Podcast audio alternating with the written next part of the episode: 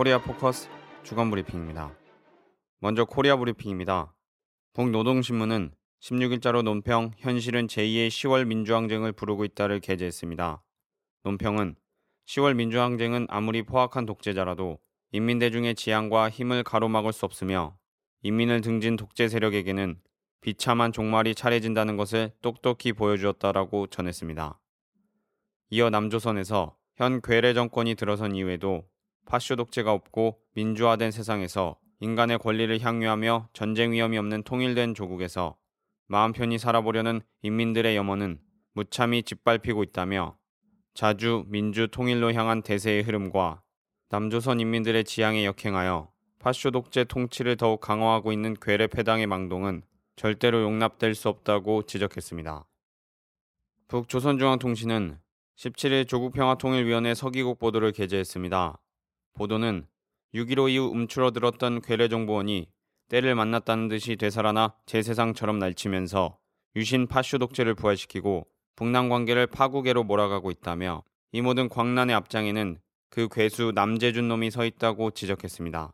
이어 박근혜는 심각해지고 있는 정치적 위기에서 벗어나고 북남 관계 파국으로 인한 내외의 비난을 모면하려면 더 큰 화를 당하기 전에 남조선 인민들의 요구대로 남재준을 제거하고 제명을 다산 괴뢰정보원을 해체해야 한다고 강조했습니다.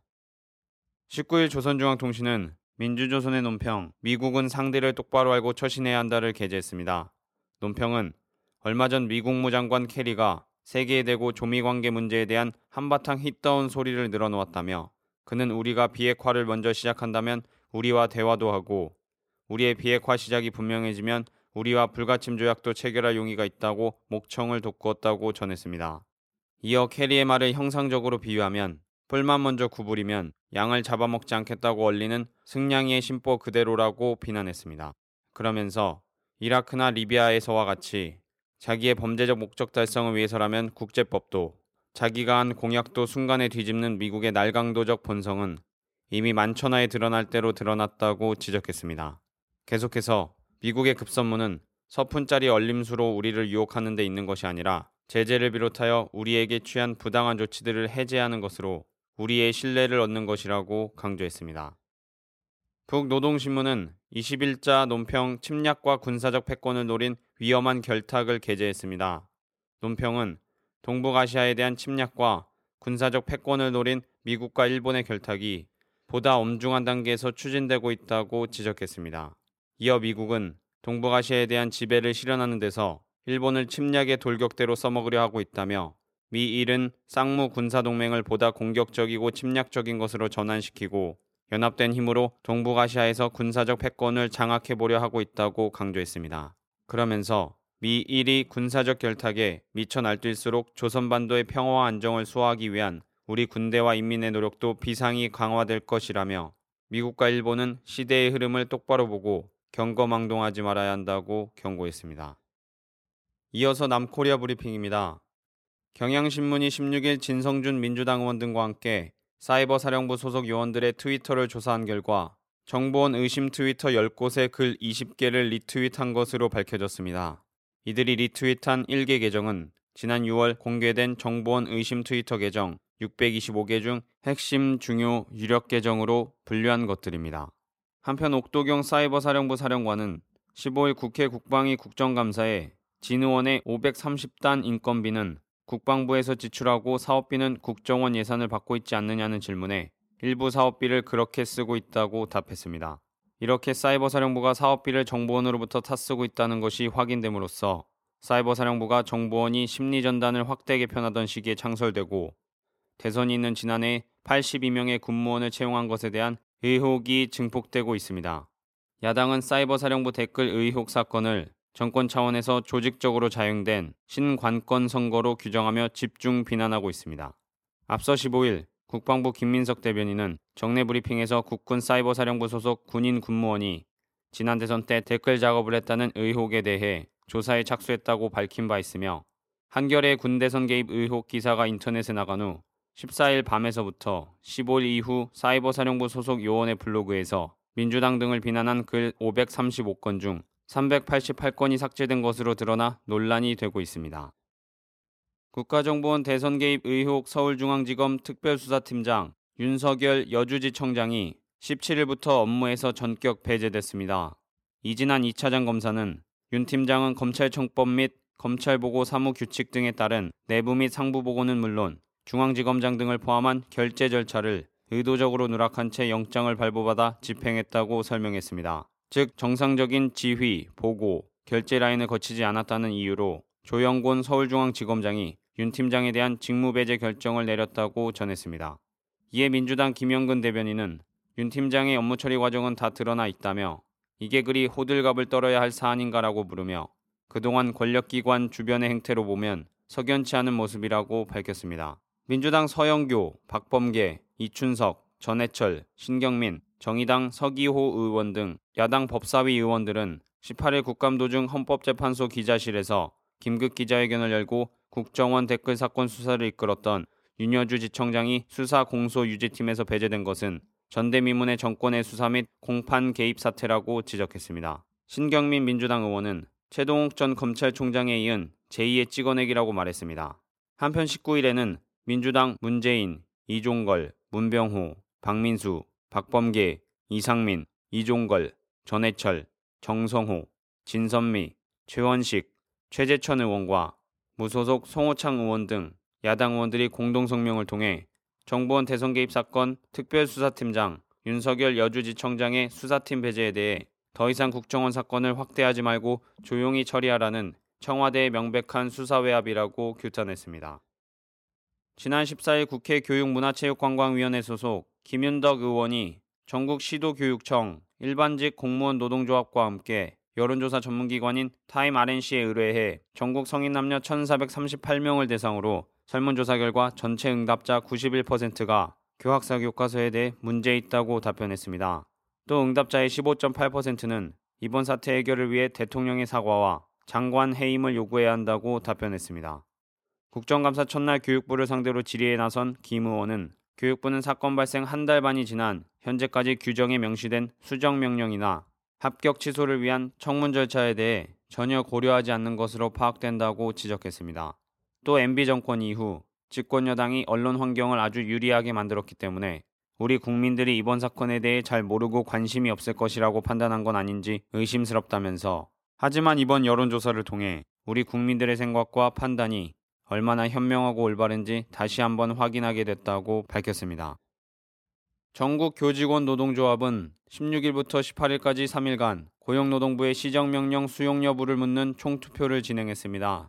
총투표 결과 고용노동부의 시정명령을 거부한다가 3분의 2가 넘는 68.59%, 수용한다가 28.09%로 집계됐습니다. 투표 인원수는 59,828명으로 80.96%의 높은 투표율을 기록했습니다. 정교조는 이번 총투표를 통해 조합원들이 확인하고자 한 것은 수용도 거부도 아니다라면서 어떤 것을 선택하느냐보다 박근혜 정부의 정교조 무력화에 대한 전 조합원의 단결과 책임성을 확인하는 데 있다고 의미를 두었습니다.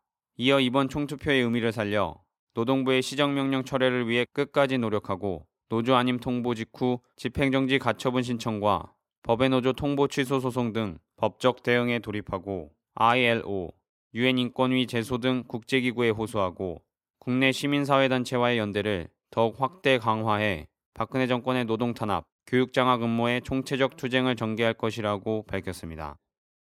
16일 자주통일과 민주주의를 위한 코리아 연대는 성명을 통해 반민주, 반통일 공작의 주범인 남재준을 정보원장에서 즉각 해임하라고 밝혔습니다.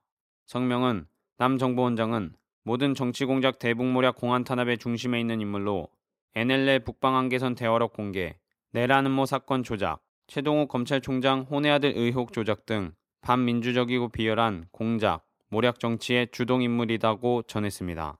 이어 남북 관계가 대결에서 대화로 개선되자 8월부터 북 최고 존엄 모독 사건들을 배후 조종하여 9월 이산가족 상봉 금강산 관광 재개를 연기할 수밖에 없는 환경을 조성하고 그 결과로 남과 북의 반목과 대결을 일으켜 핵전쟁의 먹구름을 불러오게 만든 반민족, 반통일, 친미 4대, 전쟁 미치광이임을 보여주었다고 지적했습니다.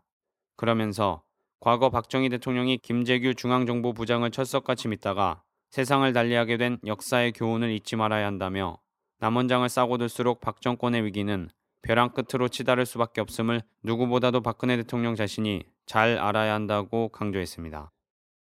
18일 송전탑 반대대책위원회와 밀양 주민 100여 명이 정부 종합청사 앞에서 기자회견을 열고 즉각적인 공사 중단과 사회적 합의 기구를 만들 것을 촉구했습니다.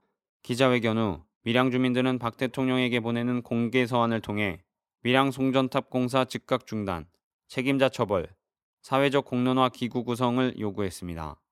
참세상에 따르면 밀양 송전탑 반대 대책위 김준환 공동대표는 인생의 경륜을 통해 대화하고자 하는 어른들의 시도를 막는다면 정부와 한전은 모든 책임을 져야 할 것이라고 경고했습니다. 또 천주교 인권위원회 김덕진 사무국장은 용산 참사가 떠오른다며 6명을 희생시키며 강행한 용산 개발 현장은 현재 주차장으로 방치돼 있다고 말했습니다. 한편 19일 경찰은 공무집행 방해 혐의로 50대 주민 송모 씨를 현행범으로 체포했습니다. 10월 2일 공사를 재개한 한국전력은 공사 재개 18일째 현장 9곳에서 송전탑 설치 공사를 진행 중에 있습니다. 끝으로 국제브리핑입니다. 지난 15일부터 16일 스위스 제네바에서 이란 핵 문제 해결을 위한 PO 플러스 1 회담이 열렸습니다.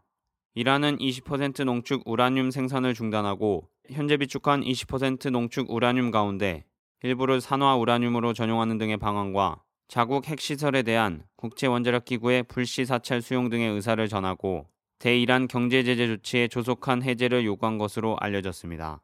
한편 국민일보는 민주당 내 이란 매파 의원들이 친이스라엘 유대계 로비 단체인 미국 이스라엘 공공정책위원회의 지원을 받는다는 것은 공공연한 사실이라며 미 의회에서 이란에 대한 금융 경제 제재 조치가 해제될지가 주목된다고 밝혔습니다. 다음 협상은 다음 달 7일부터 이틀간 제네바에서 열릴 예정입니다.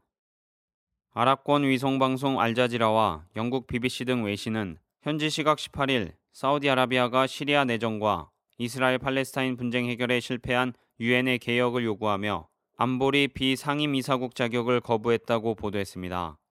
사우디 외무부는 이날 성명을 내어 안보리의 업무 메커니즘과 이중잣대가 국제평화와 안보를 책임져야 할 의무를 가로막았고 안보리는 국제 분쟁을 해결할 능력이 없다며 유엔 개혁이 먼저라고 덧붙였습니다. 또 안보리는 세계의 다른 충돌들과 마찬가지로 시리아에 대한 의무를 이행하는 데 실패했다고 지적하고 아사드 정권을 처벌하지 않았고 화학 무기로 자국민을 살해하는 것을 막지 못했다고 불만을 제기했습니다. 이어 수십 년간 이스라엘 팔레스타인 분쟁을 해결하지 못해 수많은 전쟁을 야기했고 세계 평화를 위협했다고도 밝혔습니다. 현지 시각 16일 국가 부채 한도 소진일을 불과 하루 앞두고 미국 의회가 극적으로 재정 협상을 타결해 사상 초유의 디폴트 위기를 가까스로 모면했습니다. 또 예산안이 통과되지 못해 16일간 이어진 연방정부의 셧다운도 풀렸습니다. 미 상원은 민주당, 공화당 두 당 협상 대표들이 마련한 타협안을 표결에 붙여 찬성 81표, 반대 18표로 통과시켰으며 이번 사태의 진원지인 하원도 상원에서 통과한 안을 찬성 285표, 반대 144표로 가결 처리했습니다. 버락 오바마 대통령은 17일 새벽 이 법안에 서명했습니다.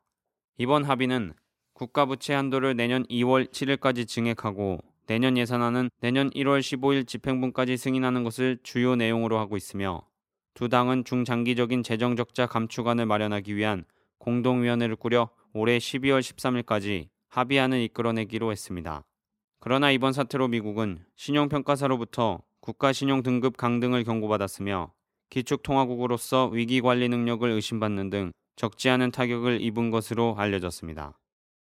프랑스 정부가 자국 자동차 업체인 PSA 푸조 시트로엥의 경영권이 중국 기업에 넘어갈 위기에 처하자 직접 지분을 사들일 것을 검토하고 있는 것으로 알려졌습니다. 17일 영국 파이낸셜 타임스는 프랑스 정부가 자국 산업의 이해를 보호하기 위해 푸조의 지분 인수를 논의하고 있다며 푸조가 자본 수요를 위해 중국 국영 둥펑 자동차와 협상에 나서자 국가가 개입에 나선 것이라고 전했습니다. 푸조의 시가총액은 16일 현재 40억 유로, 약 5조 7,700억 원으로 신주 인수 방식으로 둥펑 자동차가 30억 유로 규모의 투자를 검토하고 있는 것으로 알려졌으며 투자가 이뤄질 경우 창업주인 푸조 가문이 최대 주주로서 보유한 25.4%의 주식 지분율, 의결권 38%는 확 낮아져서 실질적으로 경영권을 놓을 수밖에 없다는 분석입니다. 프랑스 정부 관계자들은 중국인의 지분 취득은 정치적으로 예민한 문제라며 프랑스 정부가 직접 투자하는 게 프랑스의 통제력을 높이는 데 도움이 될 것이라고 말했습니다. 이는 자동차 산업이 고용의 큰 비중을 차지하는 상황에서 자국 업체가 외국 기업에 팔린 뒤 투자 없이 기술만 빼앗기는 기술 먹튀를 감시 차단하려는 것입니다. 이는 우리 정부가 쌍용 자동차의 비극을 사실상 방조했던 것과 대비되고 있습니다. 코리아 포커스 주간 브리핑이었습니다.